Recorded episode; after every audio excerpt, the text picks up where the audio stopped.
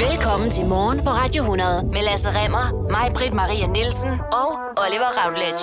Ja, velkommen til podcasten Er det bedste fra morgen på Radio 100. Ja, hvis du bliver ved med at lytte, så kan du høre alt det sjoveste og klogeste, vi og vores gæster har sagt i den forgangne uge. Og der vil ikke være en eneste bebrejdelse for, at du ikke står tidligt op og hører det i stedet for.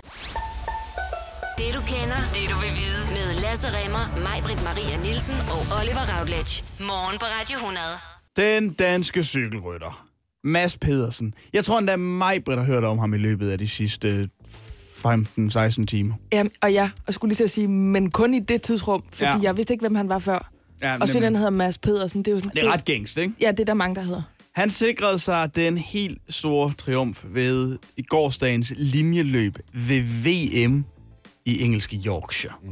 Og det er eddermem sig. Det var på en barsk, regnfuld, kold dag, 261 kilometer, så tog Mads Pedersen guldet foran italienske Matteo Trottin og svejseren Stefan Køng.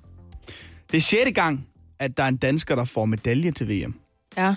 Men første gang, at vi slutter øverst på podiet, og en dansker altså tager VM-titlen. Mm. Må jeg være hende igen nu med de dumme spørgsmål? Ja, meget gerne. Det vil sige, der findes alle mulige cykelløb. Øh, Vuelta de España og Tour de. France og sådan noget. Flot. Ja, ja. Der, Flanderen rundt. Ja, flot.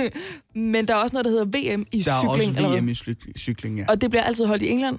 Nej, det gør det ikke. Det, uh, bliver Det er fordi, det var en englænder, der vandt på et tidspunkt, og så har man holdt det der, eller hvad?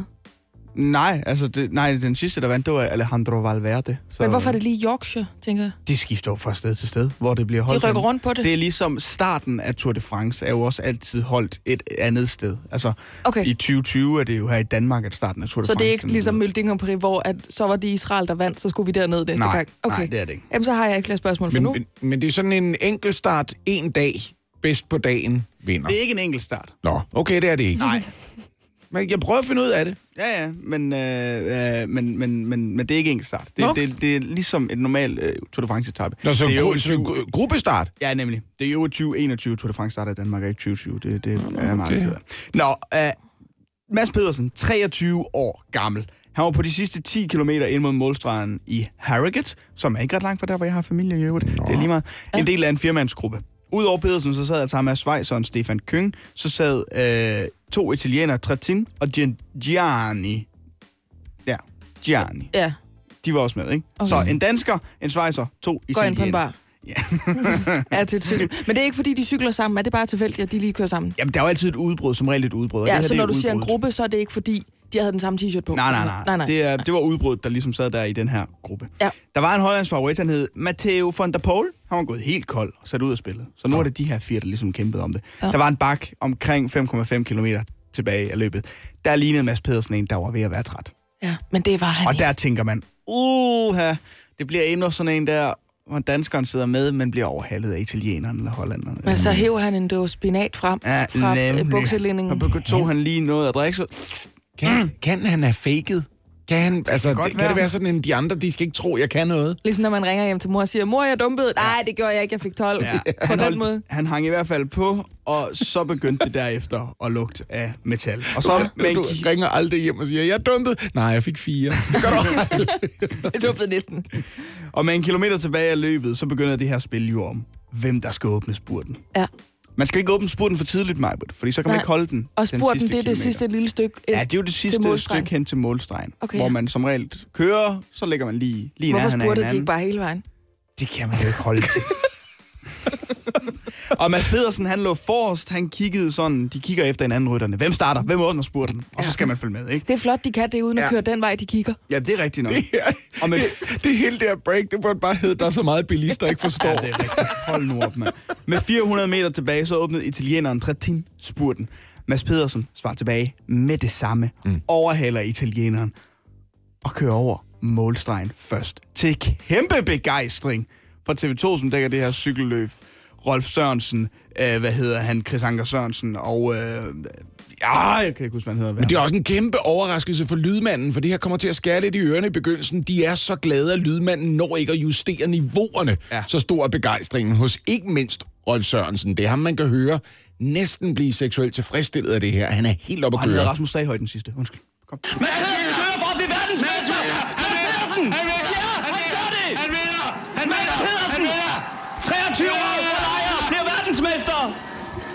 Nej, var det sindssygt. Det er så sødt. Altså, er de oppe i hinanden, imens de kom til det?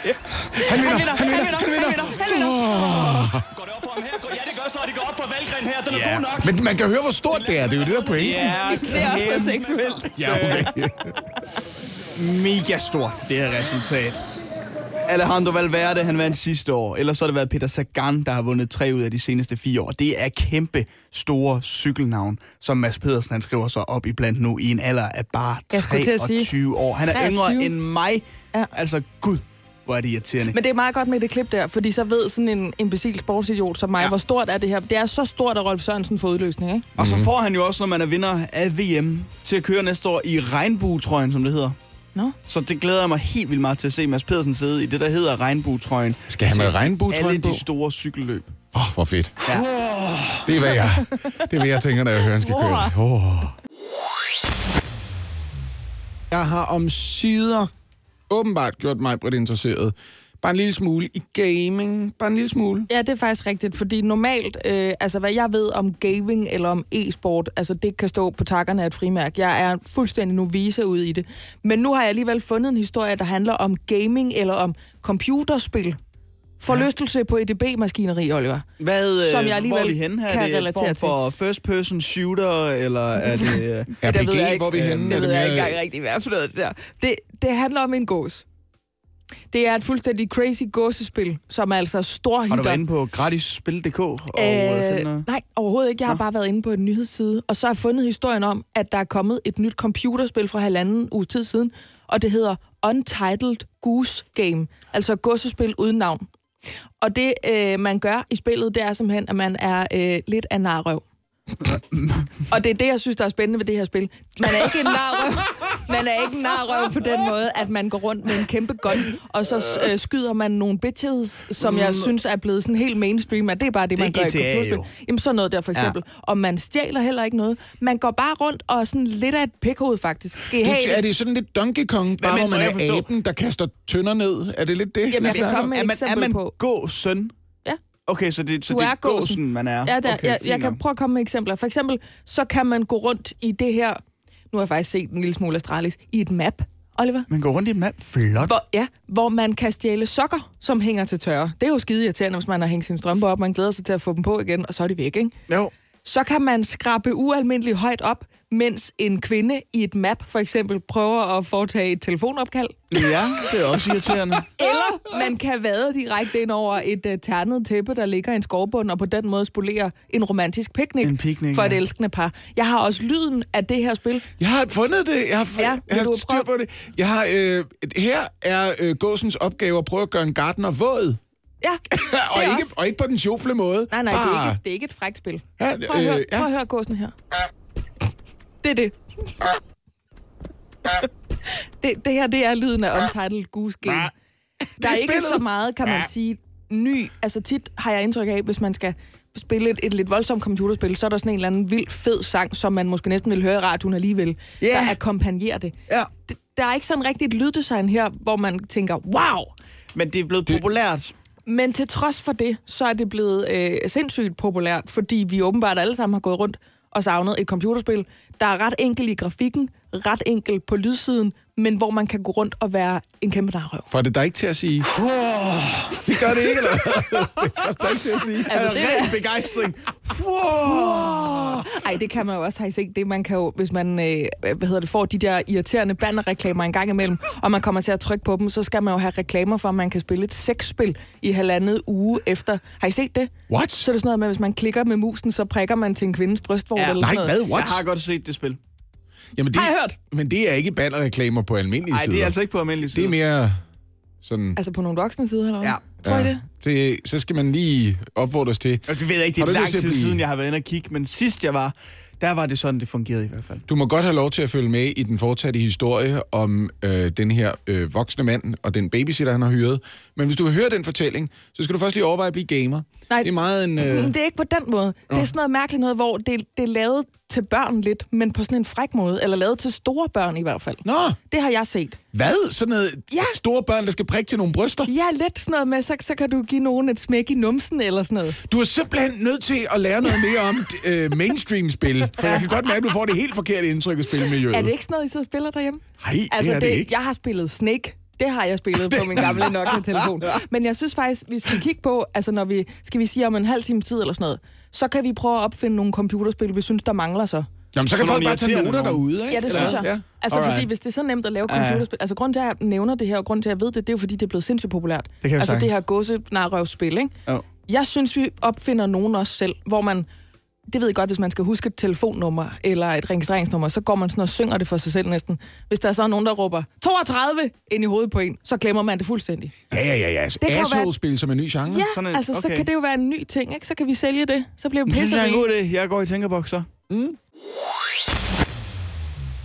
Men vi har jo snakket om det der Untitled Goose Game, mm. gåsespil uden navn, som er blevet så rasende populært, og jeg forstår ikke helt hvorfor, fordi tingen med spillet er, at man går rundt og er lidt af et pikhoved, vil jeg faktisk kalde det. Man Ja. kan også sige narrøv, træls øh, gåsetype, hvor man skraber op, hvis nogen vil føre en telefonsamtale. Det er eller, action på den her måde. Det er Ja. meget spillet. Det er sådan, det lyder. det er lydsporet til Det det, spil. ja. Og det er blevet meget populært, fordi vi åbenbart alle sammen går rundt og hungrer efter at få lov at være øh, nogle narrøv, der vader ind over et, et picnic-tæppe, når nogen sidder og har en, en dejlig frokost ude i en skovbund, eller hvad det kunne være, ikke? Sådan Ja. inspireret af, hvad jeg rent faktisk gør nogle gange, når jeg er i dårligt humør. Ikke? Hvad med det her? Hvad med at lave silence detector, hvor man er det der røvhul, der sætter sig ind i stillekupéen og håber, der er nogen, der siger noget. Ja. Så man lige kan pege op på skiltet med løftede øjenbryn og rømme sig. Og, og det er hele spillet. Ja. Det er at være ham, der sidder ja. Inde i stillekupéen og venter på, at nogen laver larm. Ja. Det synes jeg godt, man kunne Det lave det det, hele spil, godt, man faktisk. kunne lave, ja. så, det, så det, man gør, hvis man trykker på en tast, hvis det nu var et computerspil, så kunne man trykke på, hvad ved jeg, optasten. Mm. Så kom der lige en hånd op Ja. med en finger på, der pegede op på den der shh, Ja. piktogrammet der. Og så ikke? til højre tasten, der siger du lige... Ja, præcis. Ja. Ja. og sidder og øjner, altså bare kigger folk ind i nakken, hvis de rømmer Ja. sig, eller deres mave siger den der døende val på stranden lyd, ikke? Ja, ja, ja. Jamen, det, det synes jeg er et spil så. Mm. Så kunne jeg godt tænke mig øhm, at lave number shouter. Det tror jeg, det skal hedde. Nu hvor det hedder Untitled Goose Game, så kunne det bare hedde number shouter. Man Ja, ja, ja, behøver ikke ja. finde på en bedre titel. Ja. Og det er bare et spil, hvor man øh, råber vilkårlige tal ind i ansigtet på en mand, der skal huske en talræk. Ah, sådan for eksempel, hvis jeg skal huske et telefonnummer, så siger jeg, Ja. okay, 25... 31, 49, 46, 48, 48. 4. Det kan jeg ikke To, huske nu. ja, præcis. Ja. Ja, så, så, og det, Ja. ja. det, så har man Det været et røvhul. Det, det er skide irriterende. Ja. Ja. Jeg, jeg vil gerne lave Escalator Asshole. Og det er sådan et, hvor man, der kører man op ad en rulletrappe, og det er første del af spillet. og Ja, så ja. andet level, det er der, hvor man så man for enden af rulletrappen, og så, så, stopper så, man. så stopper man bare op og kigger ja. sig rundt, Ja. mens folk de går ind i en. Mens folk bagfra kommer og skal... Ja, og du skal huske at centrere dig. Der kan man jo bruge Ja, piltasterne. okay. Ja, til lige at sørge for at så stå er mest på, at du muligt i vejen. Ikke? Så og, det, jeg og så næste nok. level, det er der, hvor man skal med toget, og så står man lige foran døren, når folk skal ud. Ja, men der skal også Hmm. der skal være sådan en... Øhm, hvis man køber... Det, det ved I godt, hvis man... Det ved du, Lasse. Du har børn, der måske spiller noget iPad. Så en gang imellem, så får man et tilbud om, vil du købe for 10 kroner mere muligheden for sådan og sådan, ikke? Ja. Der skal der være sådan noget øh, luggage asshole udvidelse af det der Yes. spil, hvor Ja. jo tættere man står på bagagebåndet, altså bagageudleveringen i en lufthavn for eksempel. Mm. Jo længere tid skal man vente. Ja, ja, altså det Og så går man er over og henter to bagagevogne, og de skal også stå lige op De og ned ad båndet. og alle- og hvis man har nogle børn... Og man skal stå og hilse på alle kufferterne, så kan man bruge piltasterne til sådan at stå og nikke mm. og, og dreje på hovedet, fordi man har lukket øjnene imens, så man er nødt til at høre sin bagage måske. Okay. Måske kunne det være det, der var tingen. Ja, Ja. Jeg kunne godt tænke mig at lave et bilspil. Det er voldsomt populært. Altså Gran Turismo og sådan noget, ikke? Det, der er masser Grand af Theft. Auto. Ja, lige præcis. Ja. Det skal, jeg ved ikke, hvad det skal hedde. Det kunne hedde Left Orientated eller sådan noget, ikke? Venstreorienteret. Ja. Spillet, hvor du altså kører i en bil, øh, som En elbil? kun... Det kunne det sagtens være. En bil, Ja. der i hvert fald kun kan køre det yderste spor på motorvejen. Hate it already. Ja. Og den ikke kan køre mere end 100 km i timen, den her bil. Og så gælder det om, at du skal holde dig kørende så længe som overhovedet muligt, inden idioten, sælgertypen i Audi'en bagfra, kommer og brænder ind i dig. Det spil, det findes der vist allerede godt. Jo, det hedder bare Køge Buk Motorvej, tror jeg. Jeg tror, jeg, jeg, jeg er uforvarende med i det spil hver dag, jeg kører hjem fra arbejde. Og Men sådan et spil, hvor du, så, så kan holde, åh, jeg holdt mig kørende i 20 sekunder, så prøv din ekstra point for at spise en sandwich, mens man ligger derude. Og sådan noget, en ikke? til. Snack Detector. Ja. Ja. Spillet, hvor du skriger, har man slik med til en, har man slik med til alle, bare der er en voksen menneske, der tager en piratas i din nærhed. Åh. Det er også noget, ikke? Jeg tror, vi bliver rige på det her. Det gør vi. Mm. Pisserige. Helt Skal jeg fat i. Sega?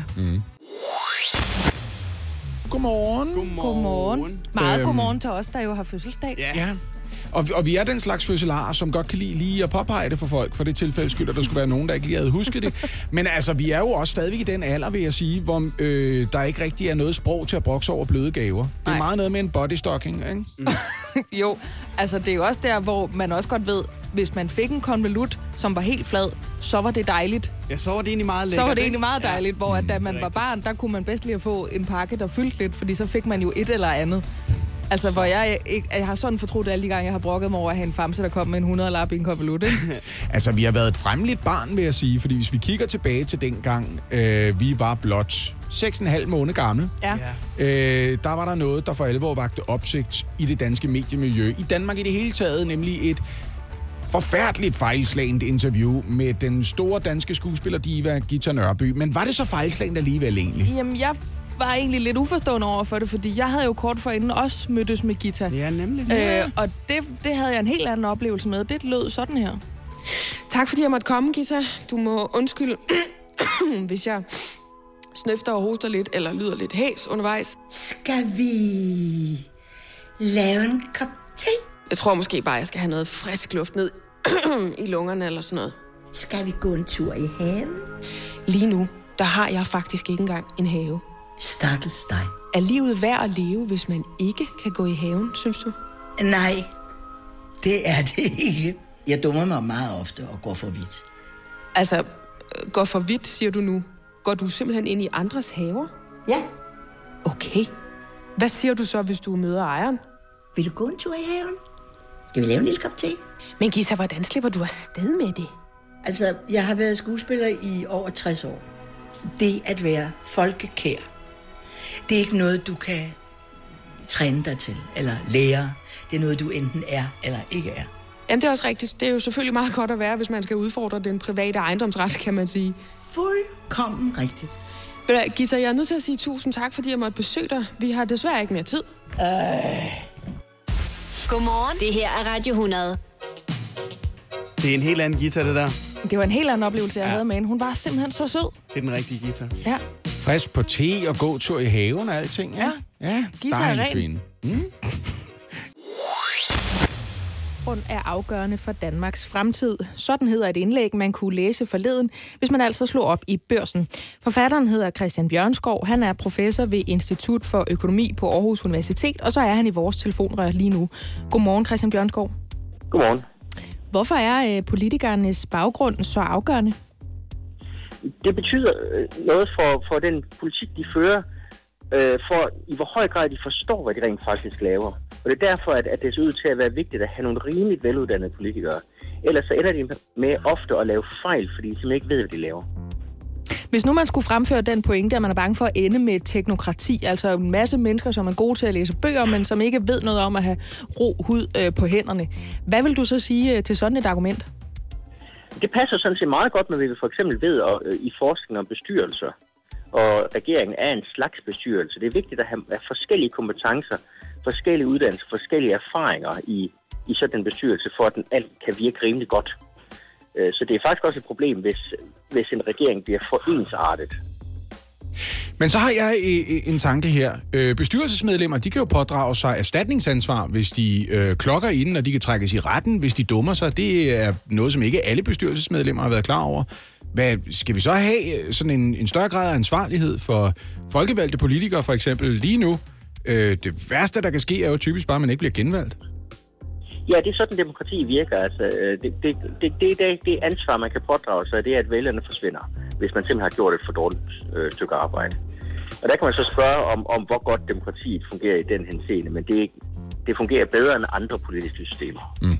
Nu du siger det der med, at det ansvar, man kan pådrage sig, det kan oversættes til, at man kan miste vælgerne. Altså, vælgerne kan vel også øh, miste, kan man sige, muligheden for at få politikere, der er repræsentative. Det jeg prøver at sige er, får vi ikke de politikere, der gider at være i faget, og som gider at stille op?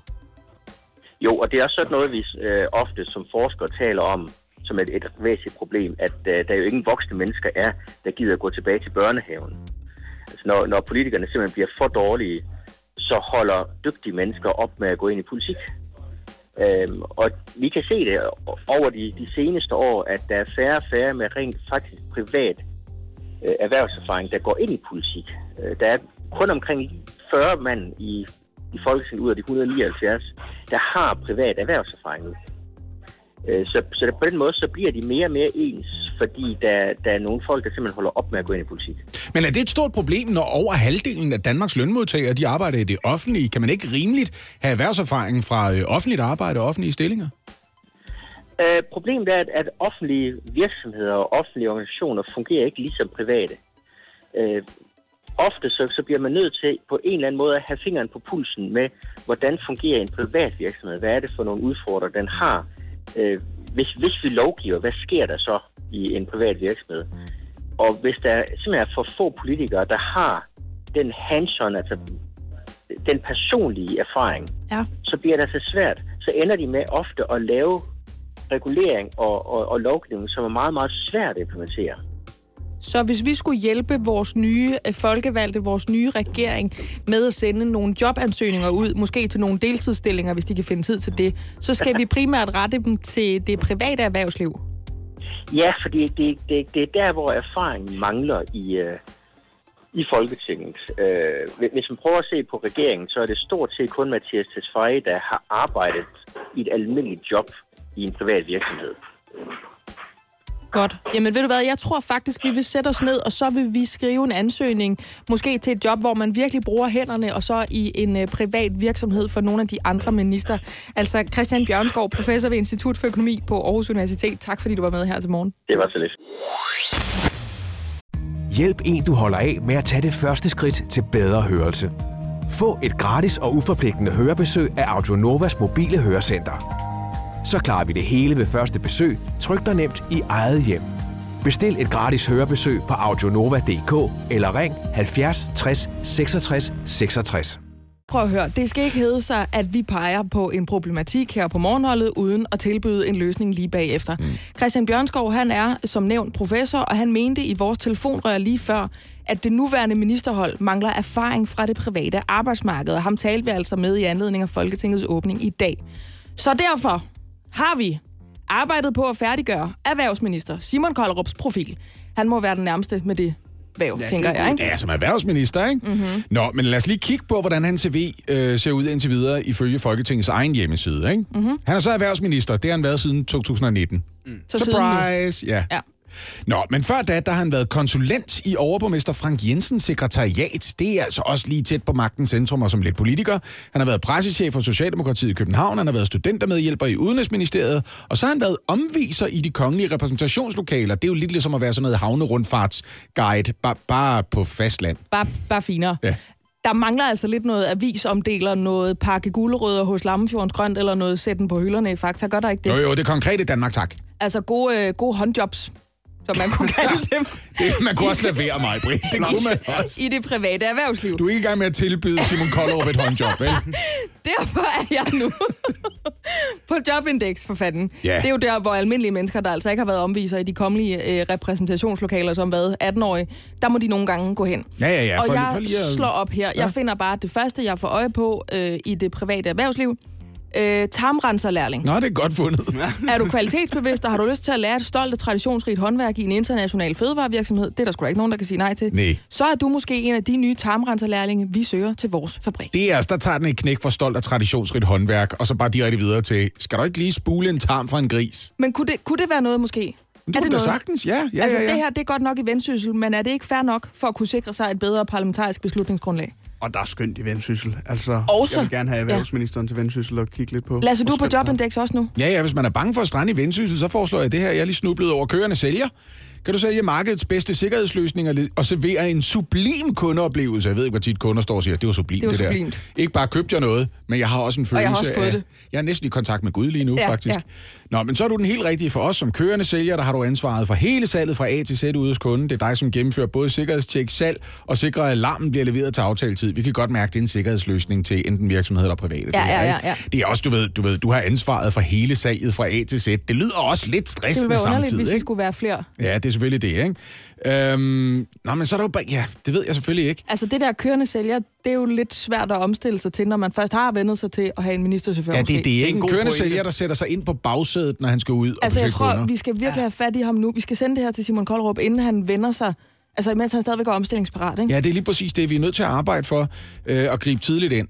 Så altså, tror I ikke, at han er frisk det øjeblik, han har sikret sig i et par års min- ministerpension? Jeg har fundet det der oplæg Og så- nu. Der står her, du kalenderplanlægger selv din hverdag med kundebesøg, og jobbet kræver, Ja. at, du result- at du administrerer din egen hverdag. Og jeg tænker også, altså han er jo minister, kan han betro sig at administrere sin egen hverdag? Det har han jo også folk til nu. Ja, det, det skal en kørende sælger have en kørende sælgersekretær. Ja, det er det. Ja. Kan man få det? Kan man få en departementschef, Og hvad hvis, skal Martin Rossen lave? hvis man sælger hjemmealarmer? Hvor jeg, jeg synes, vi arbejder... Man skal i hvert fald arbejde med noget, der ikke er opfundet endnu. Ja, Ja, ja. post, der ikke findes. Og der skal, også være, der skal også være nogen, der skal læse en masse bøger. I hvert fald, så... så læs, læs, læs, læs, læs! Læse for fanden, hvad er det, I ikke forstår. Ja, hvad er det, du ikke forstår? Jeg synes, vi prøver at kigge videre på det her, fordi, som jeg lige sagde før, vi peger del ikke på en problematik, uden at tilbyde en løsning. Det første pitch for et halvt år siden, som vi nu altså har pakket ind og giver til dig, kære lytter, i anledning af, at vi har fødselsdag og ser tilbage, det lød sådan her.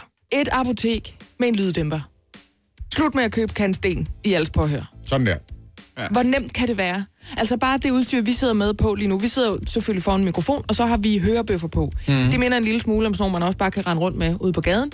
De er ikke som sådan smarte, men for pokker, hvor kan de virke? De kan virke så meget, at hvis du for eksempel tager din på, Lasse, så kan du overhovedet ikke høre, Oliver han siger "Shh, shh, shh," et eller andet for eksempel. Elsker det allerede. Hvorfor har man ikke så nogen på, så man kan sige, du kunne stå og høre noget. Det kunne være noget grig eller et eller andet, imens jeg står og køber min salve øh, til svamp i skeden, for det behøver du ikke som sådan høre. Jeg er fuldstændig enig. Hvis man ikke kan lave en diskretionslinje i et andet postnummer, og det synes jeg jo ellers, man burde, Ja. så synes jeg, at det der det er nødvendigt for alle os, der har gået, Med røvklø, mm. Ja, og ikke kunne lide at købe salve, fordi vi var kendte. Ja. som har tænkt, ved du, jeg køber bare en badering og sidde på. Den hemorrhide går sikkert væk af sig selv. ja, det gør den ikke. Så var der også pitch nummer to.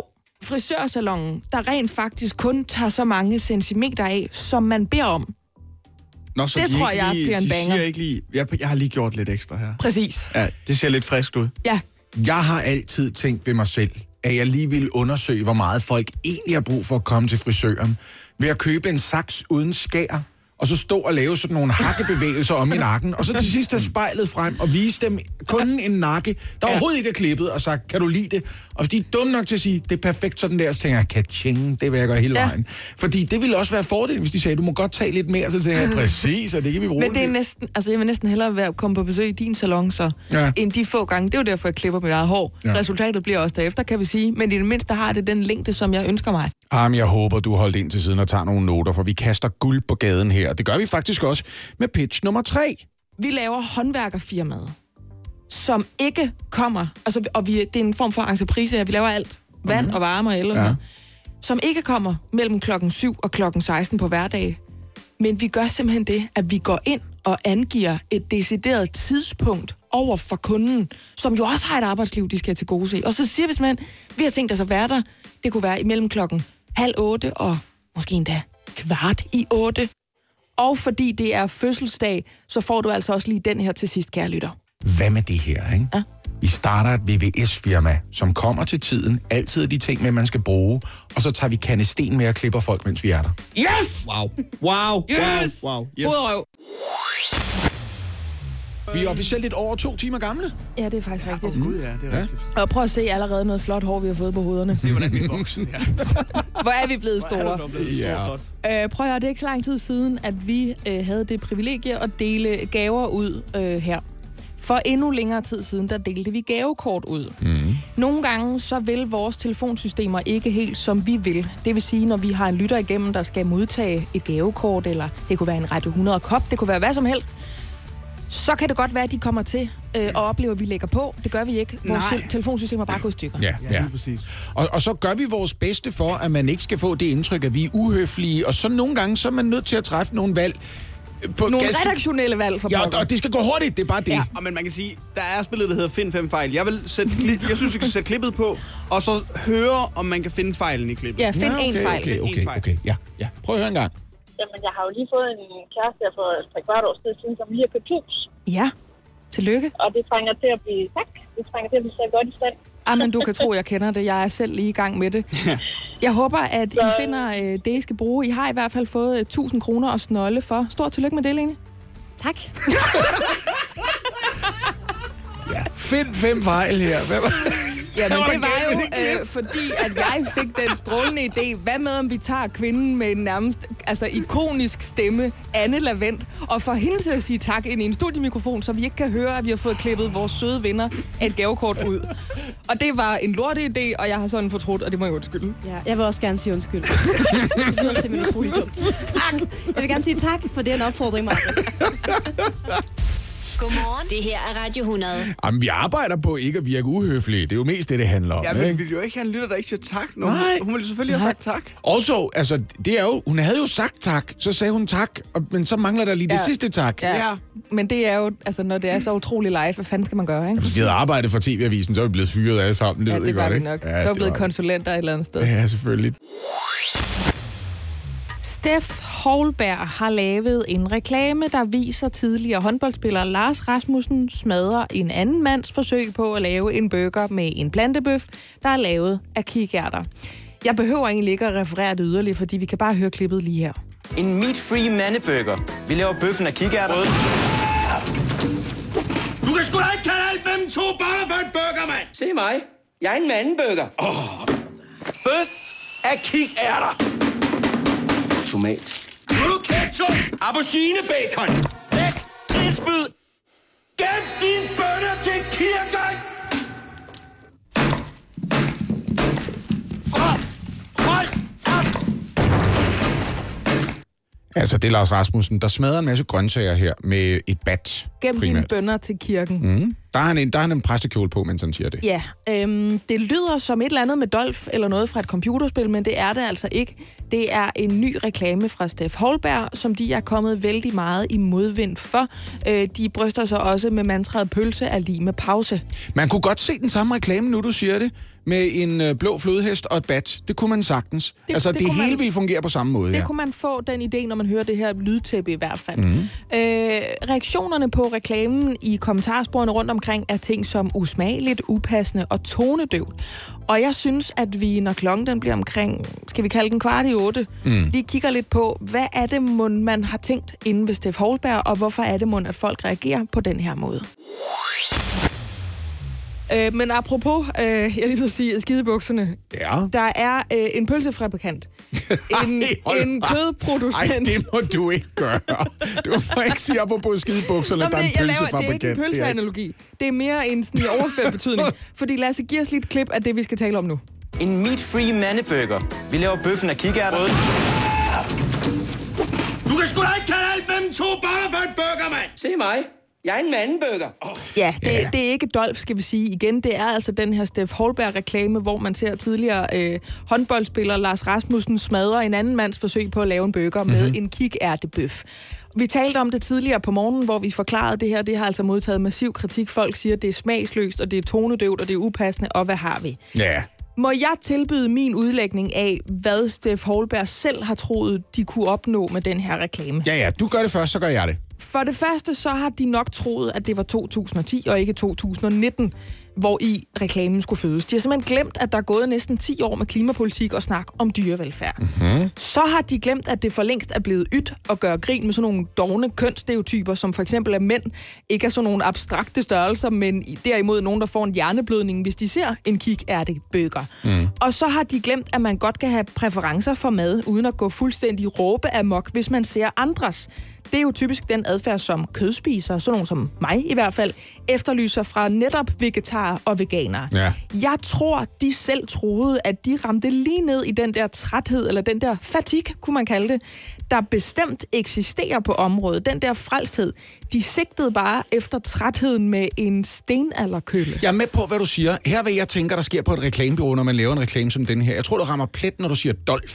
Det er lige præcis det, jeg tænker. Ja. Fordi Dolph er jo bare sådan en skrigeforstærkning af nogle ting, man måske nogle gange tænker. Så siger du, vi sender en lyseblå øh, flodhest ind, og så er det ikke mig, der står og råber, slap nu af med det pis derovre. Ja, ja. Og så forstår vi det bare til 400 gange. Så når du siger Dolph, så kommer jeg til at tænke, at det der greb, en superfan, der går ind og er 400 procent af, hvad jeg vil sige, hvad jeg siger, det, det er også meget rart med en pølse en gang imellem. Ja. Så i stedet for sender du ind, som råber, jeg vil kun have pølse! Det er det eneste, der duer! Og det er lige præcis Jonas Schmidt, der er rigtig god til at spille en superfan. Må jeg ikke lige prøve at spille det her for dig? Prøv, ja, ja. prøv at høre det her en gang, for Ja. eksempel. Jeg har altid været helt tosset med batterier. Og det hele det startede med, at jeg fandt et af min mors husholdningsapparater. Og det batteri, Kan du det huske bliver den? det første batteri Ja. i min samling. Og Det er som Jonas Vogt. 13-årig, der er jeg faktisk op på en uh, samling af små 1100 batterier. Ja, al- allerede som 13-årig har han 1100 batterier. Ja. Og det er et forsøg på at sige, gider du godt smide dine batterier til genbrug på en ansvarlig måde. Ja. Men i stedet for bare at sige, det er en god idé, så sender du en fyr som siger, Jeg elsker batterier. jeg elsker, og jeg tror lidt, det er det, de prøver at gøre med Lars Rasmussen. Ja. I stedet for bare at sige, det er også okay at kunne lide pølse. Så sætter du en mand ind, som råber, jeg fucking hader kikærter, pik af med jeres bønder, mand.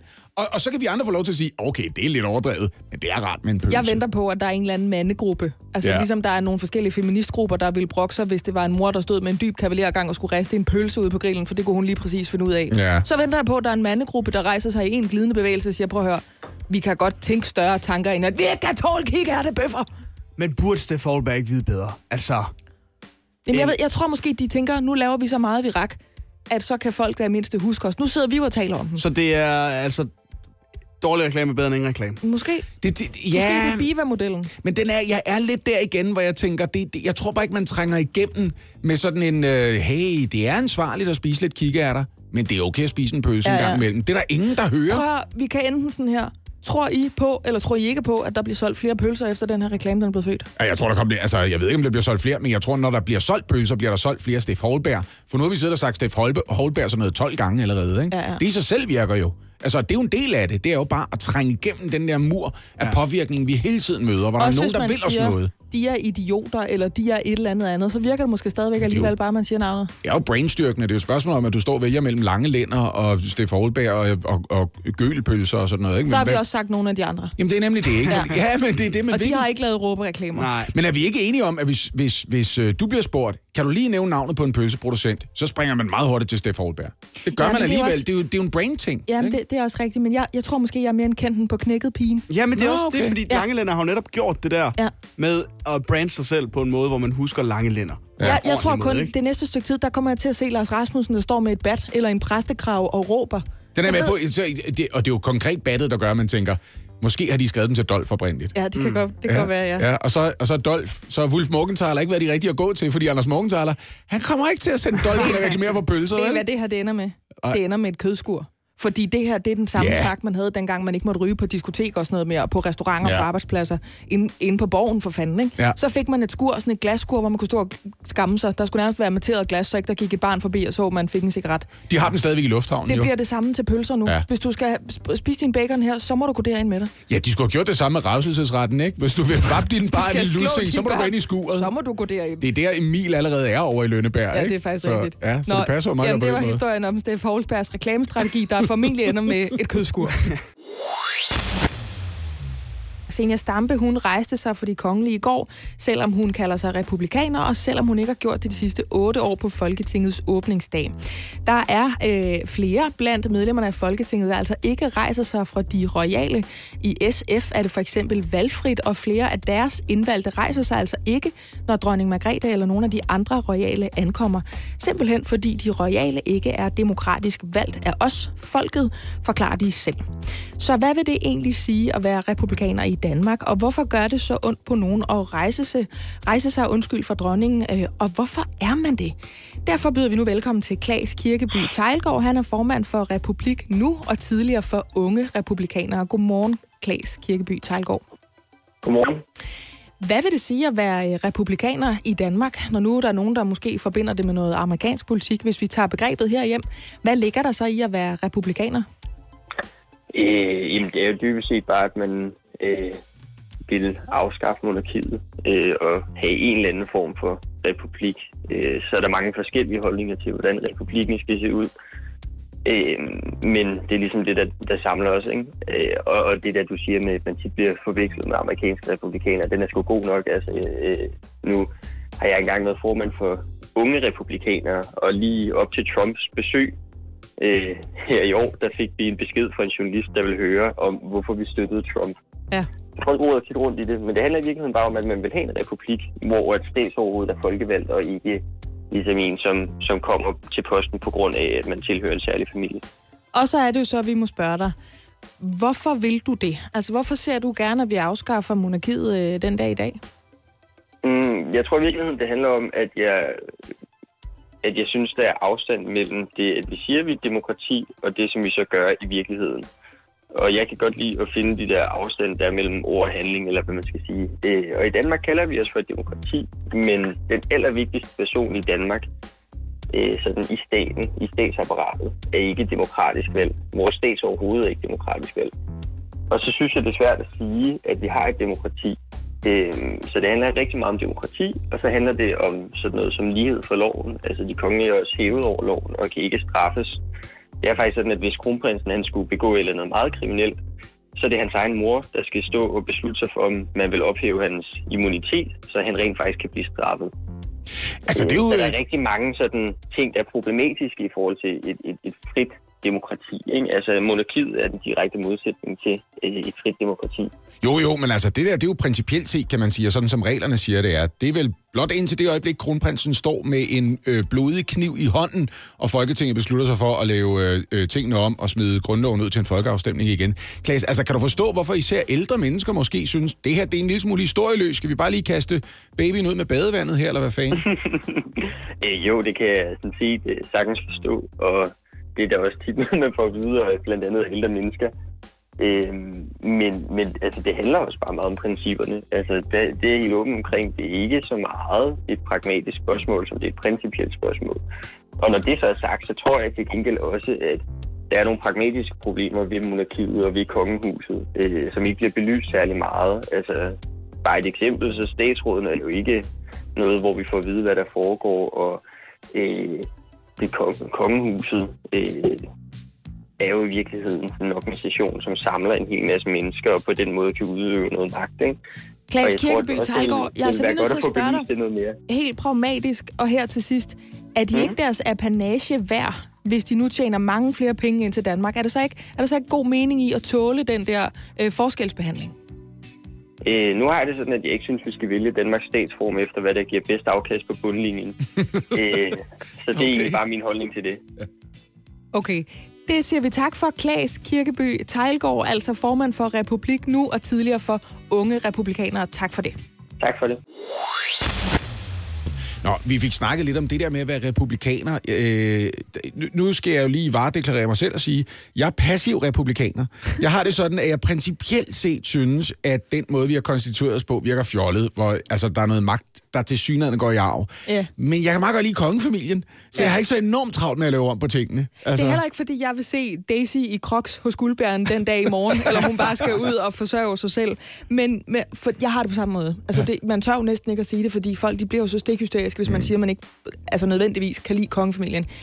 Jeg er øh, neutral republikaner, vil jeg kalde det. Ja. Jeg kunne godt klare mig uden, det er fint, de er der, fordi jeg ved, det klinger på bunden af kassen. Mm. Så siger øh, formanden for Republik nu, jeg synes ikke, at vi skal vedtage statsformer efter, hvad der kan svare sig. Efter den logik, nu digter jeg videre, kunne man jo sige, hvad med slaver, Ja. for eksempel? Ja, ikke? lige præcis. Hvis du siger, at det her det er godt for turismen, at vi er sådan et lille eventyrland, så ja. kan du sagtens lave noget, hvor du sagde, at i Soundlandet Lejre, det der plejede Lejre Forsøgscenter, der har vi trælle stadigvæk. Ja. Og det er turisterne vil med. De Men... tager over og kigger på de der slaver, så det kan betale sig for os. Men så skulle vi jo lige høre noget Hall Notes, og så er jeg nødt til at være hende, der kommer ind bagefter og siger, altså dronningen har ikke nogen magt over for regeringen og Folketinget, selvom det måske umiddelbart kan se sådan ud, når man kigger i grundloven.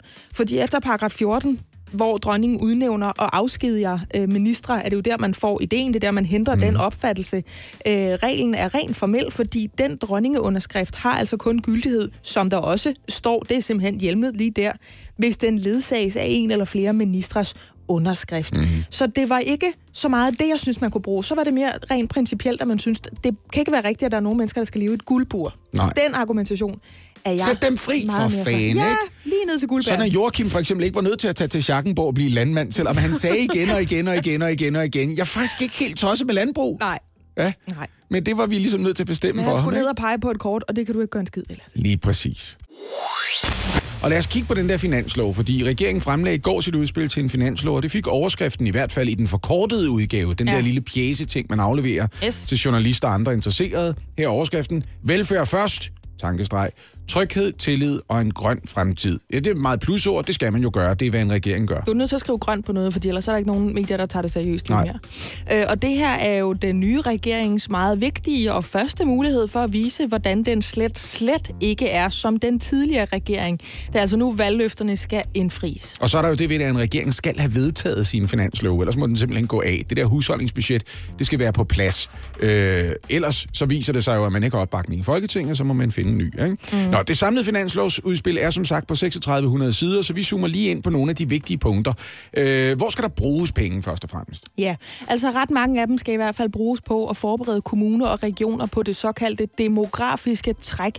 Og det betyder, at der i de kommende år er flere, der enten er for gamle eller for unge til at bidrage til fælleskassen. Det vil sige, at man forbereder dem på demografien i mm. øh, aldersspredningen, kan man sige. Vi vil være færre som arbejder og aflevere skattekroner for, at vi kan bidrage til, at der er nogen, der kommer til at arbejde senere, eller nogen, der er færdige med det. Ikke? Så skal Yes. der bruges flere penge på sygeplejersker. Målet er yderligere 1000 sygeplejersker om to år. Der er lige nogen, der skal have færdiguddannet, så vi rent faktisk nok at ansætte af. Og så skal der bruges endnu flere penge, faktisk fire gange så mange næste år i hvert fald, på en styrkelse af politiet. En milliard bliver øremærket til grøn forskning, og der bliver også brugt penge på andre grønne tiltag. Ja, øh, de sætter cirka 2 milliarder af til at genoprette skat. Det betyder blandt andet, at der skal laves et nyt center med 250 kontrolmedarbejdere, som det hedder. Det er jo nok dem, der skal sikre sig, at alle pengene kommer over i statskassen. Hvordan vil de så få penge i kassen? Øh, bæreposer og indgangsavise skal være dyrere. Nogle af den tidligere regerings planlagte afgifts- og skattelettelser, de bliver til gengæld droppet igen. Et eksempel på det kunne være, at har man arbejdsgiverbetalt telefon, så bliver man altså fortsat beskattet for den. Tobak bliver dyrere, det ved vi alle sammen godt. Cirka 10 kroner pakken for altså 20 styks smøger. Så er der lempelser i gaveafgiften, og på beskatning af arv, det bliver droppet. Ja, øh, altså det virker jo sådan forholdsvis nænsomt indtil videre, som om, øh, hvad der måtte være afgiftsstigning afgiftsstigninger og sådan noget, der har de været smart nok til bare at sige, nej, nej, de planlagte lettelser, dem dropper vi bare, ikke? Mm. Øh, så det kommer ikke rigtigt til at kunne mærkes, men det er alt sammen Socialdemokraternes planer for, hvordan de gerne vil udrette godt, og hvordan de gerne vil finansiere det. Men de har ikke absolut flertal, Socialdemokraterne. Det er jo en mindretalsregering, så nu skal der forhandles med Enhedslisten og med de radikale og med SF, og det begynder på mandag. Ja, og når det for eksempel gælder SF, så mangler der jo lige nu i hvert fald et af SF's helt store valgløfter i regeringens udspil. Det er det her med minimumsnormeringerne i institutionerne. Ja, altså den begynder altså fra på mandag, ikke? Øh, der skal både bruges øh, penge på ting, som ikke allerede nævnes i regeringens udspil, så skal der findes finansiering til støttepartiernes ønsker. Og det er altså et af den slags øh, fortløbende projekter, det der, hvor man skal mødes igen og igen og komme ud og ryste på hovedet og se opgivende ud og så videre, ikke? Det er i hvert fald det er sådan her, man koger 3600 siders finanslovsforslag ned til en fond der primært handler om, hvor skal pengene komme fra, og hvad skal bruge dem på. Efter bedste evne i hvert fald. Ja, ikke, ikke mindst ja. fordi meget af det, er det der tørre snak om, der er en masse milliarder, der skal bruges på, at velfærdsstandarden ikke falder, fordi en masse ting bliver dyre, eller der er flere mennesker, der har Det der ikoniske ikke? billede af Søren Pind, der kommer ud med stridthår. Helt Ja, svedig. Det, det, det, vi skal i gang med nu. Det er det, der begynder at fremme med på mand. Regeringen vil til januar fremsætte et lovforslag om forbud mod salg af opgaver til elever og studerende. Den lov den kommer til at hedde Lov om forbud mod salg af opgavebesvarelser med videre til personer indskrevet på en uddannelsesinstitution eller børne, under børne- og undervisningsministeriet, undskyld, eller uddannelses- og forskningsministeriet. Så der er stadigvæk fuldstændig grønt lys til at snyde som negletekniker. det, det kunne man sige, ja. ja.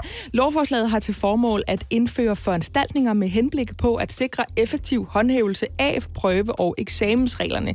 Øh, Der indføres med det her lovforslag et strafbelagt forbud mod udbud, det vil sige altså mod at sælge de her opgavebesvarelser til med øh, klassekammerater, der ikke har lyst til at skrive deres egen opgave.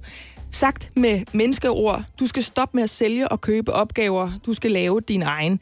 Og derfor har vi nu en gut med os, der sælger de her skoleopgaver, og altså faktisk er ja, årsagen til, at den her lov formentlig ser dagens lys. Godmorgen, Mikkel. Godmorgen. Hvorfor sælger du opgavebesvarelser til elever i øh, det danske skolesystem, der ikke selv laver dem?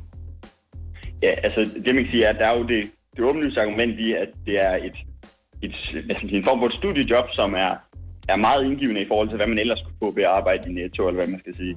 Men noget andet er også, at jeg synes ligesom, på en eller anden måde, synes jeg, at, at det er ligesom en, en kamp mod systemet, og det kan godt være, at det er min egen retfærdiggørelse, men, men jeg synes ligesom, det er en kamp mod et eller andet karaktersystem, som jeg egentlig synes er sådan bundrimeligt. Ja, nu siger du, at det, man tjener bedre, end hvis man arbejder i Netto. Hvad tager du for de her opgaver? Øhm, jamen, altså som regel, så tager man det ud fra øh, normerede timer. Altså, læreren forsøger at sætte et eller andet antal timer på, hvad man skal bruge for en aflevering. Øhm, og det plejer at være et sted mellem 200 og 350 kroner per normeret time, alt efter karakteren og faget. Så du har simpelthen en tarif for, hvis jeg skal bruge fire timer på det i en dansk opgave, og du skal have et 12-tal, så koster det så meget så meget. Ja, men det er det normerede timetal. Jeg tror, alle, der går i gymnasiet, godt ved, at man aldrig nogensinde har brugt det, som det normerede timetal kræver. Så jeg vil skyde på, at øh, for en for eksempel en samfundsmæssig aflevering, der er normeret til 5 timer, det tager måske 2,5-3 timer at lave 12-tal. Øh, så jeg kan godt regne ud, det bliver omkring 1.500 kroner for en 2,5-3 timers øh, arbejde. Så efter skat er det alligevel 250 kroner i timen. Men betaler du skat af det her? Ja, det har jeg gjort, mest fordi, at jeg, at jeg blev sådan lidt paranoid over, at fordi i starten havde jeg nemlig ikke indbetalt skat, og så tænkte jeg, okay, det må jeg hellere gøre, fordi nu kan jeg godt høre, at der blev sådan lidt mediedækning på det, og det var måske også det rigtige at gøre. Øhm, så jeg er faktisk begyndt at betale skat af det, og har Men- det. Mikkel, så er jeg jo simpelthen nødt til at spørge dig, hvis du er optaget af det rigtige at gøre, så bevæger vi os over i den her sådan lidt mere moralske diskussion af det. Hvorfor holder du så ikke bare op? Fordi man, man må jo ikke det her, det vil skolerne jo ikke have. Nej, det vil skolerne ikke have. Øhm, men hvis vi ser på den måde, vores karaktersystem er bygget op i dag, er det jo en eller anden form for tyranni, hvor at det handler om at sætte eleverne i en bokse. Og egentlig ikke handler så meget om, at eleverne skal lære noget. Det var egentlig derfor, jeg troede, man gik i skolen. Men enhver, der går i gymnasiet og har åbne øjne, kan jo se, at det ikke er det, det handler om. Det handler om at putte dig i nogle bokse og give dig nogle karakterer. Mikkel, hvordan fungerer det her? Sælger du opgaver, du allerede selv har skrevet og brugt i en sammenhæng? Sælger du nye opgaver, eller køber du opgaver, du ved er gode opgaver, og sælger dem videre? Øhm, altså, altså nogle gange har jeg, har jeg, hvis jeg ikke selv har lige haft tid til at lave en opgave, har jeg haft måske en ven eller veninde, der har haft tid til at lave opgaven. Så jeg ikke tjent noget på dem, så er der nogle andre, der har. Øhm, men, men jeg har aldrig, du ved, jeg, jeg tager ikke min opgave, og så bare sender den videre, fordi så opdager alle de her plagiatprogrammer, det er jo. Øhm, men man kan sige, når du har skrevet tre SAP om Brexit, så er det rimelig lige til at få noget ned på et papir. Øhm, og du har også allerede din gildeliste og sådan noget. Så det gør jo selvfølgelig arbejdet nemmere, jo mere man har gjort. Mikkel, hvordan foregår sådan en altså, handel her, når man er skoleopgave-pusher? Altså, er, ved folk i skoleverdenen, øh, eller nogen på din overgang, eller på naboskolerne, er ham Mikkel derovre, han sælger opgaver. Hvordan skriver de til dig på Facebook, eller hvordan gør man det her? Øhm, altså, jeg tror sådan alle i min, i sådan, min, i hvert fald min sådan nære bekendtskabskreds, alle jeg er gået i klasse og sådan noget, ved, at jeg har gjort det, men det har ikke været så meget dem, jeg har solgt til. Øhm, jeg har både gjort det via nogle Facebook-sider, men jeg har også gjort det via Fix Min Opgave, som jeg er sikker på, I udmærket godt kender. Okay, når nu den her lov måske, måske ikke ser dagens lys, skal du så stoppe med at sælge besvarede øh, gode skoleopgaver? Det tror jeg ikke umiddelbart. Øh, både fordi jeg tror, at de har, altså det kan godt være, at de opdager mig nu, hvor jeg har været i radioen på mit navn, men, men jeg tror, at de umiddelbart de har svært ved at finde frem til, hvem det egentlig er, der gør det.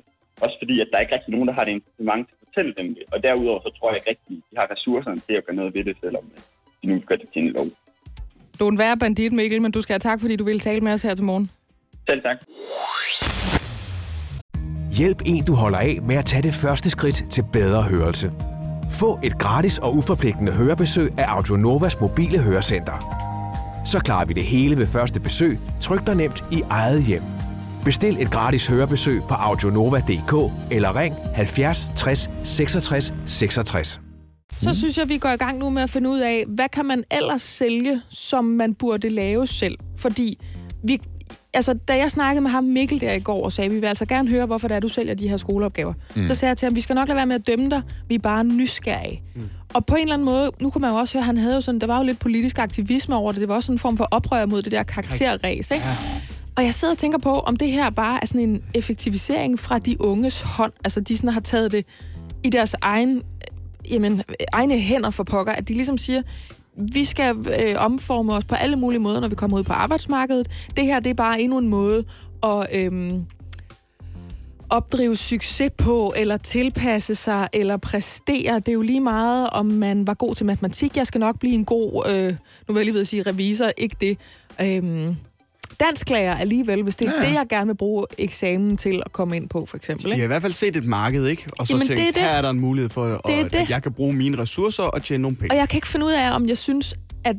Altså, jeg tror nok helt inderst inde, sådan i grundkernen, der synes jeg, det er lidt amoralsk. Jeg kan bedst lide, at man Mm. laver sine egne opgaver, så ved vi alle sammen Ja. cirka, om ens læge kunne finde ud af at regne, om de kan finde ud af at regne, når de bliver læger. Men måske bliver de jo ikke læger, hvis de ikke kan regne. Det er jo det, altså en, en, en, en lille parentes, jeg kunne sige. Det, det er jo det der med 12-skalaen kontra den gamle 13-skala. 13-skalaen ja. havde en karakter, der var, prøv at høre, her er noget unikt og personligt, som du bringer til bordet, mens 12-skalaen indebærer, at du kan få 12, hvis du laver en præstation uden fejl. Altså, der behøver ikke at være et eller andet, hvor du siger, om det er her, du træder karakter og siger, god dammit, mand, jeg vil selv noget i den her retning, oven i alt det, jeg skal kunne, ikke? Men hvis vi nu bare vender os væk fra, om man betaler for et 10-tal eller for et 12-tal, er det ikke også fordi, man bliver sådan lidt irriteret over, at der er nogle mennesker, der åbenbart synes, at det behøver man ikke selv at lave? Altså, det er ikke fordi, det nødvendigvis er den karakter, de jagter, men at mm. altså, det siger noget om et menneskes moral, at man gør det her, uanset om man er på køber- eller sælgersiden. Ikke? Det er lidt noget med at kravle under, hvor gæret er højst, hvis man har penge til det, ikke? Ja, på Og få nogen til at hjælpe med at løfte gæret. Altså, hvis nu man skal sige, hvad, hvad kunne man ellers udlicitere? Prøv at høre, hvis det Dates, var... øh, for eksempel. Hvis du gerne vil gøre det til en politisk protest, så skal du sørge for at blive valgt ind i Folketinget, og så begynde at tage imod penge for at skrive de andres lovforslag. er det ikke Ja, det, du gør? jo, så? jo, der kan man Siger du, virkelig se Hvad det siger enhedslisten? Jeg er ikke enig i det hele, I siger, men jeg kan da godt lige skrive Jeg et kan godt forslag skrive til. det rigtig godt for jer. Ja. Det er meget sjovt med dates. Altså Ja. sådan, øh, få arrangeret en Tinder-date med en person, du ikke har set før, og så ja. bare få Oliver altså, Bjerrehus jeg, til at dukke op. Jeg er bange for, at hun ikke helt kan lide mig. Ja. Så kan du ikke lige score hende her for ja. mig? Eller omvendt, vær god til at chatte med folk, ikke? Ligesom Jo. sige, prøv at høre, hele den der ting, jeg skriver af helvede til, jeg kommer til på et eller andet tidspunkt at skrive, hey, DTF, kærling. Gud, jeg tror måske, jeg engang har solgt sådan noget, faktisk. Fordi jeg har for nogle år siden varetaget min venindes kommunikation med en fyr, hun simpelthen så gerne ville score. Og hun var så dårlig til at skrive beskeder. Så skrev jeg nogle sjove ting, eller nogle sådan et eller andet noget. Og så skulle de på date. Jeg har gjort det der. Jeg har den, selv gjort den det. første uge, jeg kommunikerede med kvinden, jeg er gift med i dag, den første uge, ja. øh, Lina og jeg skrev sammen, Ja, der skrev ja. jeg sammen med hende og, og konsulenter i hendes veninde. Jamen det er det, jeg har været, ja. jeg har været datingkonsulent på den måde. Jeg har formuleret enten direkte på kvindernes mobiltelefoner, eller altså ting, de har kopieret ind i den message-besked. Det skal mænd jo vide. Når de dater kvinder, så bliver der sendt screenshots rundt. Sådan er det. Men ligesom der er fix min opgave, hvis du skal holde den inden for skole, øh, skolen sko, eller universitetet, så kunne man lave øh, altså fix min undervisning. Altså hvis du går på universitetet, ikke? Ja. Få en til at dukke op, Som ikke er lærer. som ikke, altså så, som er der for dig, tager noter, giver noterne til dig. Nå ja. Så lægger du det hjemme og gift ved første blik imens. Ja. ja. Så kommer der bare sådan en hologram ja. af Martin i skole, fordi han vil hellere være derhjemme. Mm? Det her, det er jo de her mennesker, som, som gør det her, uanset hvad intentionerne er, om de er, er værdige, eller om de bare er en lille ekstra skilling i kassen eller sådan noget. De er jo akademiske parrykmagere. Det er det, de er. De går ind ligesom og siger, vil du gerne have et flot, flot, Ja. flot frisyr, Ja. men der er ikke så meget hård arbejde med. Ved du hvad, jeg klipper noget af mit, og så laver Ja, ja, ja, jeg en pæn det- ting, jeg kan stable oven på din ise. Det er extensions bare med uddannelser og karakterer. Jeg kan Ja, ja, ja. godt se det. Jeg kan bare ikke finde ud af, om, om det, der generer mig, er, at det synes jeg, at man som, som person, som de skal sige i et reality-program, når de skal Mhm. beskrive, beskrive sig selv, som person er jeg bare ikke sådan en, der tror på, at det er sundt, at man ikke klarer sine egne opgaver. Men jeg kan også godt forstå det andet, at man bare gør, hvad der skal til for at blive optaget i et eller andet stramt system, måske. Det er bare ikke noget, du bryder dig om i din verden. Nej, i min verden, der bryder jeg mig bare ikke om. Prøv at høre, sådan er jeg bare ikke som person. Nej. Øh, og i øvrigt heller ikke på særlig mange andre måder end Nej. som person. Det er Tror I, den, nok. kommer den der lov, der forbyder, at man sælger skoleopgaver? Ja, ja. jeg, jeg tænker også, hvem skal være uenig i det? Det er det, der er ikke rigtig nogen downside, og der kommer ikke til at stå en opposition Hvis og der er sige, nogen, det der er uenige i det, så er det Liberale Alliances Ja, ja, ja. ungdom. De er alle sammen jakkesæt på. Men jeg tænker også, altså jeg blev, jeg gik ud af gymnasiet for fem år siden, og her var det her allerede en ting, og det er kun taget til siden Jamen, det er da. det. Det er Så blevet der er jo brug for den her lovgivning. Ja, det kunne da godt være noget. I starten af februar offentliggjorde den britiske avis Mail on Sunday et brev, som hertuginde Meghan, hende der tidligere hed Meghan Markle, det gør hun sådan set teknisk set stadigvæk, skulle have skrevet til sin far. Og det får måske prins Harry og Meghan Markle til at lægge sag an mod øh, avisen. Det er den retning, det tegner lige nu, der bliver raslet med sablerne. Men det er ikke kun de britiske royale, der i de seneste år må tage deres kampe med tabloidpressen. I 2015 for eksempel måtte også det danske kongehus to gange på to uger aflive, hvad de betragtede som usande historier. Og det var blandt andet i Se og Hør, hvor det forlød, at prinsesse Maria havde været i Litauen for at få opereret sine bryster større. Mhm. Mm-hmm. Og kun to uger efter det øh, skrev så britiske mail, der jo nu altså måske, måske ikke bliver anklaget af det britiske kongehus, om familieproblemer i kronprinsesse Marys familie, men den blev altså også lukket ned. Nå ja, så er der selvfølgelig øh, hele den der såkaldte se- og hør-sag, eller det, der også kaldes netskandalen, hvor ja. en medarbejder ved net øhm, blev betalt for at udlevere oplysninger om kreditkortbrug og banktransaktioner øh, blandt kendte mennesker. Nå, det er nogle år siden. Øhm, tidligere chef for Se og Hør, Henrik Fortrup, fik en dom for det, men den nuværende chefredaktør, han hedder Niels Pindborg, og han er med på en telefon lige nu. Godmorgen, Niels Pindborg. Godmorgen, godmorgen. Jeg er stadig på fri fod. ja, det. Du, du går frit omkring. Ja. Niels Pindborg, når du ser på britisk presse, hvad er så i dine øjne de væsentligste forskelle mellem dem og Se og Hør, altså dit øh, magasin? Jamen, altså, hvis man sammenligner med, med os i dag, så er det to fuldstændig usammenlignelige størrelser. Øh, Britisk tabloid har en historie, en, en årtier lang øh, historie for at gå langt over øh, grænsen. Øh, og det har hverken vi øh, eller danske tabloidmedier som sådan øh, haft som erklæret mål, kan man sige. Der er måske lige nogle udstikker. Øh, så, så man kan faktisk ikke sammenligne det her. Øh, det kan godt være, at man i Danmark sidder og føler, at nogle gange så går medier, og herunder også ser og hører øh, for vidt. Og det gør vi muligvis også, øh, men, men, men, men kigger man på, hvad, hvad engelske øh, tabloidmedier slipper afsted med, så er det øh, ikke, små, så er det ikke småsager i forhold til.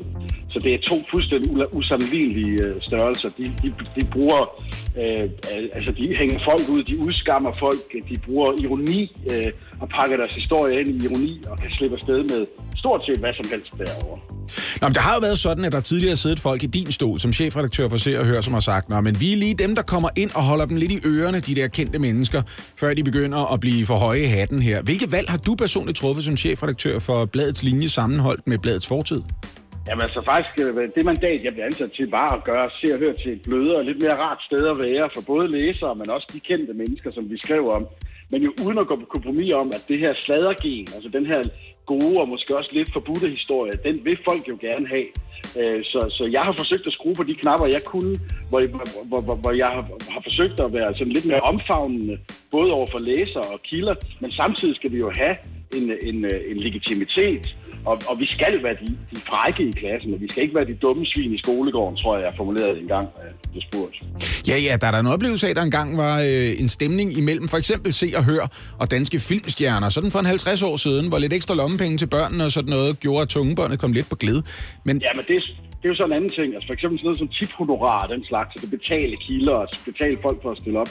Det gør vi jo ikke se og høre længere. Altså det, noget, det her med tiphonorar, hvor man kunne få nogle tusind kroner for, for et billede eller et tip, det, det afviklede jeg jo for nogle år siden. Øh, Hvorfor? Det, det, og, ja, jamen, det gjorde jeg på baggrund af den her se og hør skandale. Der var simpelthen for meget støj på linjen øh, til det. Øh, og og der, der, den gik jo under navnet stikkerlinjen og sådan noget. Og vi, vi skulle have ryddet op i de ting, som kunne øh, stille spørgsmålstegn ved, hvorvidt vi opererede inden for lovens øh, rammer. Øh, og det var en af de her ting. Selvom det er fuldstændig ulovligt at, at betale folk for, for, for, for oplysninger, så har vi valgt ikke at gøre det. Men Niels Pindborg, hvis nu man lige skal gøre det til sådan et uh, SoMe 2019-anlæggende, og det skal man jo, fordi det er jo der, ja. livet leves, går du så ikke glip af nogle af de her sladderhistorier, fordi de eksisterer på de sociale medier i stedet for? Altså, det er jo noget hurtigere medie end, end print. Går du ikke glip af noget? Ja, om det er to del svar, det her. Fordi selvfølgelig så er vi jo i en virkelighed, hvor de kendte mennesker meget bedre kan styre deres egen informationsflow. Øh, og det stiller jo krav til os som øh, journalister om at finde måske vinkler, som, som de ikke øh, selv graver frem, eller det, der i dag hedder kuratere indholdet, sådan at vi giver folk hele sammenhængen og ikke kun brudstykker. Det andet spor er jo, at sociale medier er jo ikke på samme måde er underlagt den øh, relativt strikse lovgivning, som findes for danske medier. Og derfor kan man jo, øh, og det ser man jo hele tiden på, på sociale medier, se øh, tilsvininger og rygter og den slags, som aldrig nogensinde ville øh, finde vej til spalter i regulerede danske medier. Vil du være til allersidst, Niels Pindborg, jeg ved, at du knokler for at se og høre skal stå stærkt på internettet. Er der overhovedet et øh, se og hør, man får en lille smule tryksvært på fingrene af om, lad os sige, fem år? Ja, det tror jeg, det er. Øh, det tror jeg helt sikkert, det er. Øh, vi har jo en... Øh, vi, det er slet ikke alle mennesker i verden, som er så digitale som du og jeg, Lasse, hvor vi sidder med telefonen og har den med på toilettet. Der er jo altså folk, der går på arbejde 8-10 timer om dagen, som ikke har mulighed for lige at gå på Facebook øh, og, og den slags. Og, og der- der tror jeg, man kommer til at spejle sig selv lidt som... øh, Jeg ved ikke engang, om man kan et privilegeret menneske, fordi vi, vi bliver dårligere mennesker af alt det internet. Men, men, men der findes altså folk, for hvem det at komme hjem og sidde og læse i en avis eller læse i et blad stadigvæk er et højdepunkt. Og dem skal vi jo være der for, så længe de vil have os. Niels Pindborg, jeg har øh, et tip til dig her lige til allersidst. Det kan du få helt gratis. Øh, jeg har hørt, at Maja Maria Nielsen hun går rundt med bare røv ude i Mileparken lige om 5-10 minutter. Jamen, øh, vi må stadigvæk godt betale for billeder, fordi de er copyright øh, beskyttet. Så jeg vil, opfordre, jeg vil opfordre Lasse til at tage et hurtigt telefonen. Niels. Pindborg, chefredaktør, Se og Hør. Tak fordi du var med. Velbekomme, godmorgen. Og så er det stjæletid. Øhm, fordi ifølge nye tal, som Rigspolitiet har sendt til DR, viden af antallet af politianmeldelser af medarbejdere, der stjæler fra arbejdspladsen, steget med 13 procent i forhold til gennemsnittet, når man kigger på de sidste 12 år, altså i Danmark. Og det kan faktisk måske forklares med en ny amerikansk undersøgelse. Mm. Fordi hvis dine kolleger stjæler fra jeres fælles arbejdsplads, og hvis du er i tvivl om reglerne på denne arbejdsplads, så kommer du helt sikkert også til at stjæle. Det er nemlig konklusionen på den her amerikanske undersøgelse. Nå, det kan man da godt se komme allerede der. Og prøv at høre her, hvordan ja. de har gjort. Det er nogle amerikanske forskere, som har fået adgang til 8 års data fra kasseapparater på mere end 1000 forskellige restauranter fordelt ud over hele USA. Okay, det er Så der grundigt. er godt tværsnit. Det er meget grundigt, det ja. her. Ikke? Og i de her data, så har de så kunne se alle de transaktioner, som mere end 83.000 tjenere som har arbejdet på restauranten i den her periode, har indtastet. Mhm. Mm-hmm. Og ved at analysere de her transaktioner, så har de så kunne spore, hvornår tjenerne har forsøgt at snyde, og hvornår de har stoppet penge i egen lomme. Mm.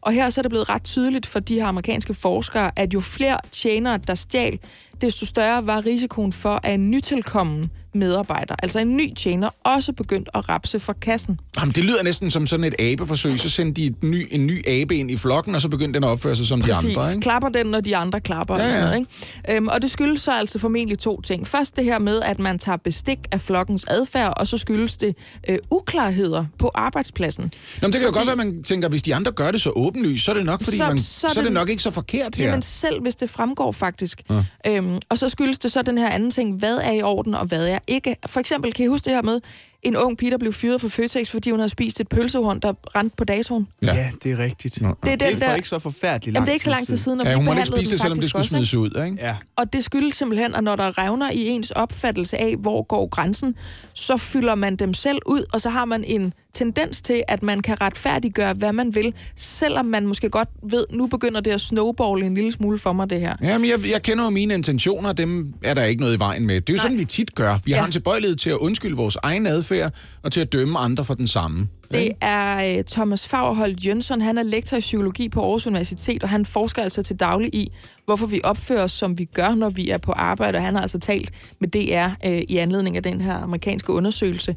Den siger ikke uh, noget om, hvordan dansk mentalitet er i forhold til det her stjæleri, men jeg synes da, skal vi ikke gå ud fra, at så forskellige er vi ikke fra amerikanerne, at det har noget at gøre med, hvis man kommer ind på en arbejdsplads, hvor alle de er vant til at stikke mm. tre bananer fra den fælles frugtskål ned i tasken, inden man går hjem, så står man, man måske... tænke, der er gratis frugt her, Så, jo. så Mm. tænker man, jamen det, jeg ved egentlig godt, det måske ikke er helt i orden, men alle de andre gør det. Ja. Så skulle der være nogen, der blev sure på os, så er det jo også alle sammen, de bliver sure på. Og så tror jeg, vi er så meget flokdyr, altså så tåler tænker man vi, det. Ja, Så må man godt det, ikke? lige præcis. Det kan du da mærke, hvis du er ude og køre bil, for eksempel, ikke?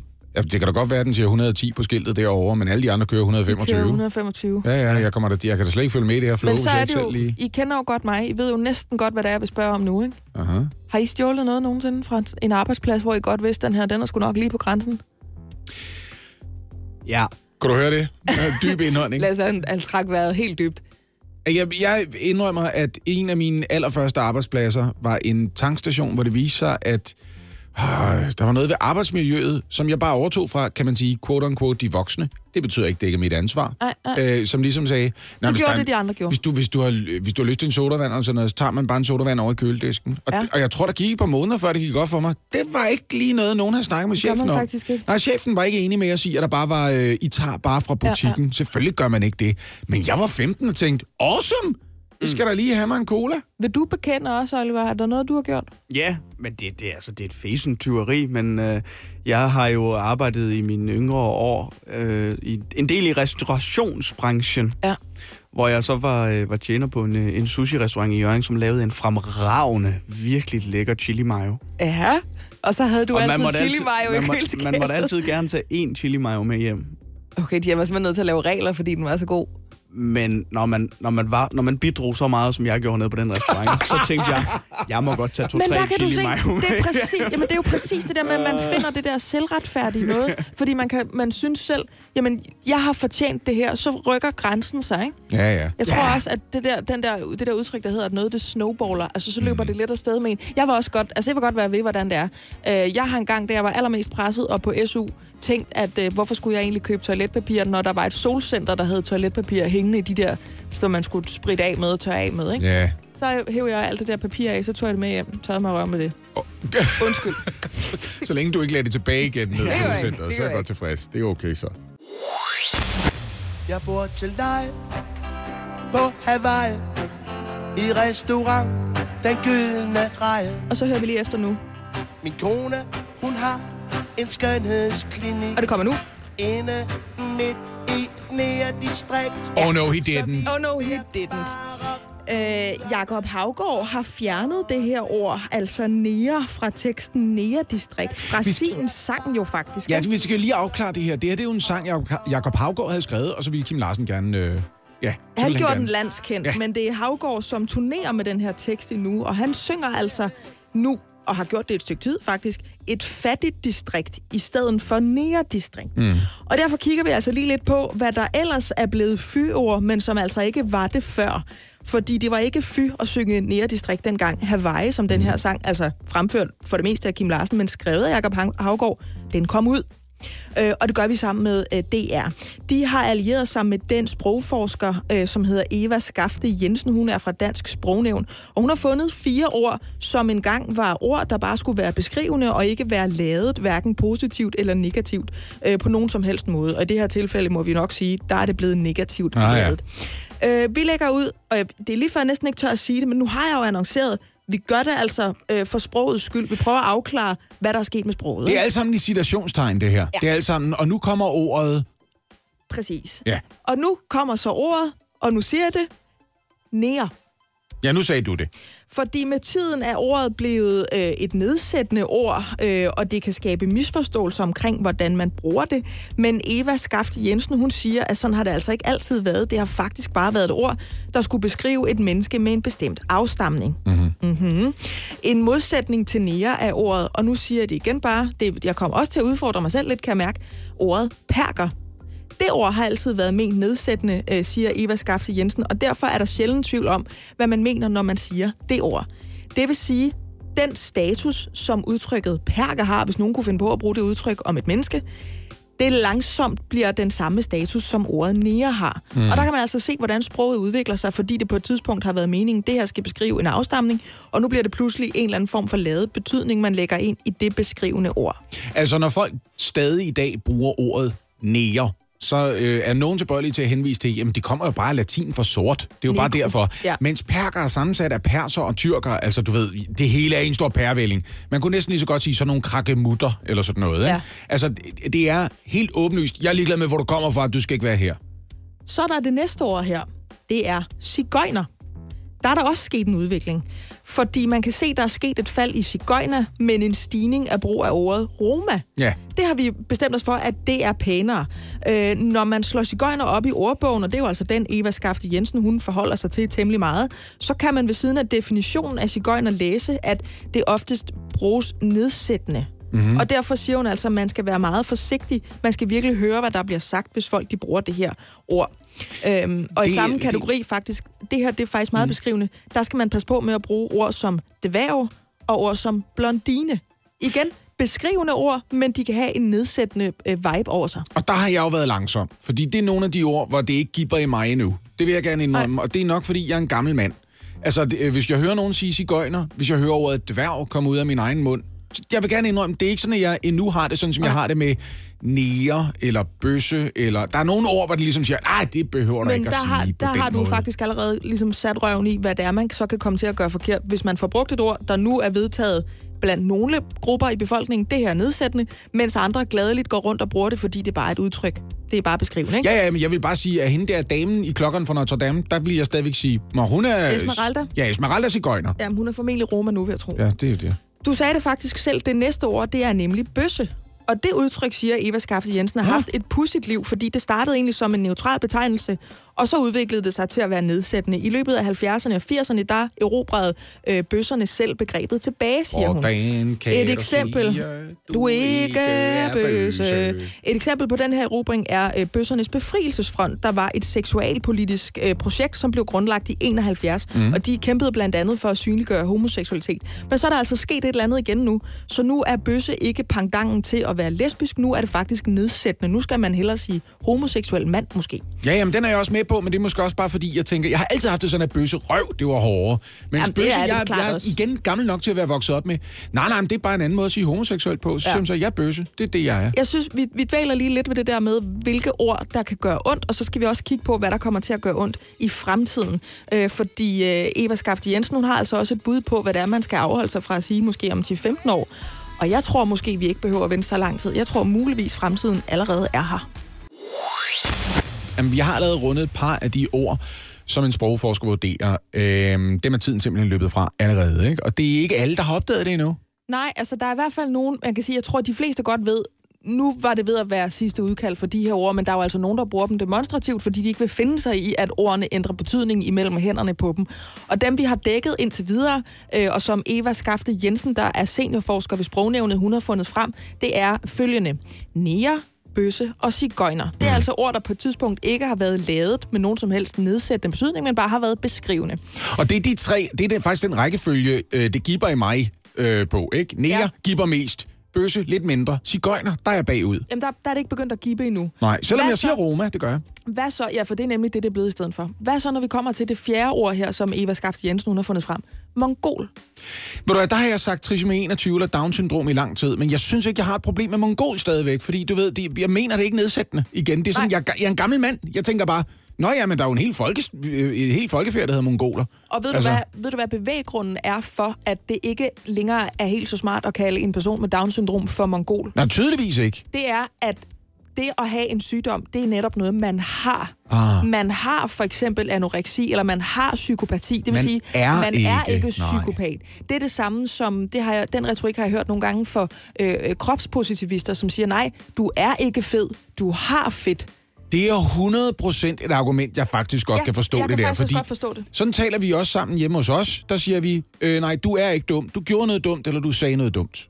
igen, den der kan jeg faktisk rigtig godt forstå. Ja. Men det er de fire ord, som altså, dem skal man passe på nu. En gang har det bare været beskrivende. Enten skulle de beskrive en afstamning, en seksuel øh, hvad hedder det, præference eller en sygdom, og nu er det altså noget, man kan bruge i nedsættende betydning. Mm. Hun har også et bud på, hvad der bliver fremtidens fyord. Ja. Hun siger, at det bliver helt sikkert noget med køn. Og der er jeg nødt til at sige, der tror jeg måske, vi er allerede. Fordi vi, det er jo ikke lang tid siden, vi talte om, at Word de snart kunne tilbyde os alle sammen at bytte ordet politimand mm. ud med politibetjent, for eksempel. Ja. Fordi der var ikke nogen grund til, som det hedder, at kønne et udtryk. Altså K-Ø-N-N-E.